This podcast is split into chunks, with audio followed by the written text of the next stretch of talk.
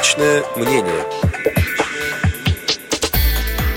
24 мая в Госдуме состоялся правительственный час с министром промышленности и труда Дмитрием Манторовым.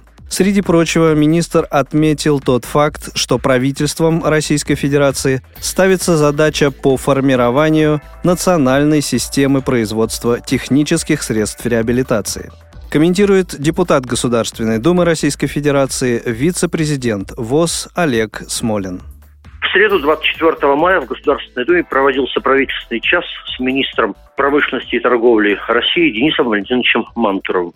Среди прочего, Мантуров заметил, что правительство ставит задачу формирования национальной системы производства технических средств реабилитации. Вплоть до того, что после 2020 года надо выйти на половину производства ТСР у нас в России российскими предприятиями или зарубежными, которые локализованы в России. Это не первое общение мое с Денисом Мантером, я был уже у него на приеме, и на сей раз договорился о том, что в начале июня, после 10 июня, буду вновь принят вместе с представителями Всероссийского общества слепых. А, напомню, что Ольга Юрьевна Голодец дала поручение нескольким министерствам, в том числе Минтруду, Минфину и Минпромторгу, проработать наши предложения о поддержке предприятий инвалидов.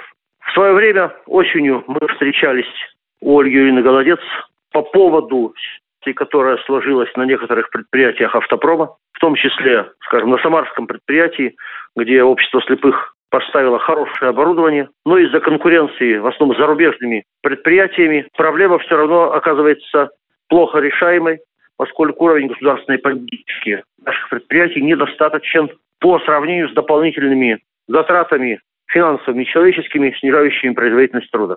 Мы предложили у Ольги Юрьевны Голодец несколько версий решения вопроса. Одна из них заключается в том, чтобы в случае, если наши предприятия работают с государственными, в рамках государственных программ или с оборонными предприятиями, то есть получающими какую-то поддержку от государства, то э, налог на добавленную стоимость мы бы не уплачивали.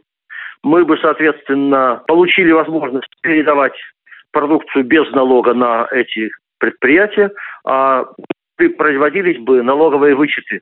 Короче говоря, это означало бы дополнительно 18% либо снижение цены, либо дополнительного дохода для наших предприятий. Не знаю, что слушатели радио всего этого поняли, но речь идет о том, чтобы обеспечить дополнительные меры поддержки для наших предприятий в результате работы с министром промышленности.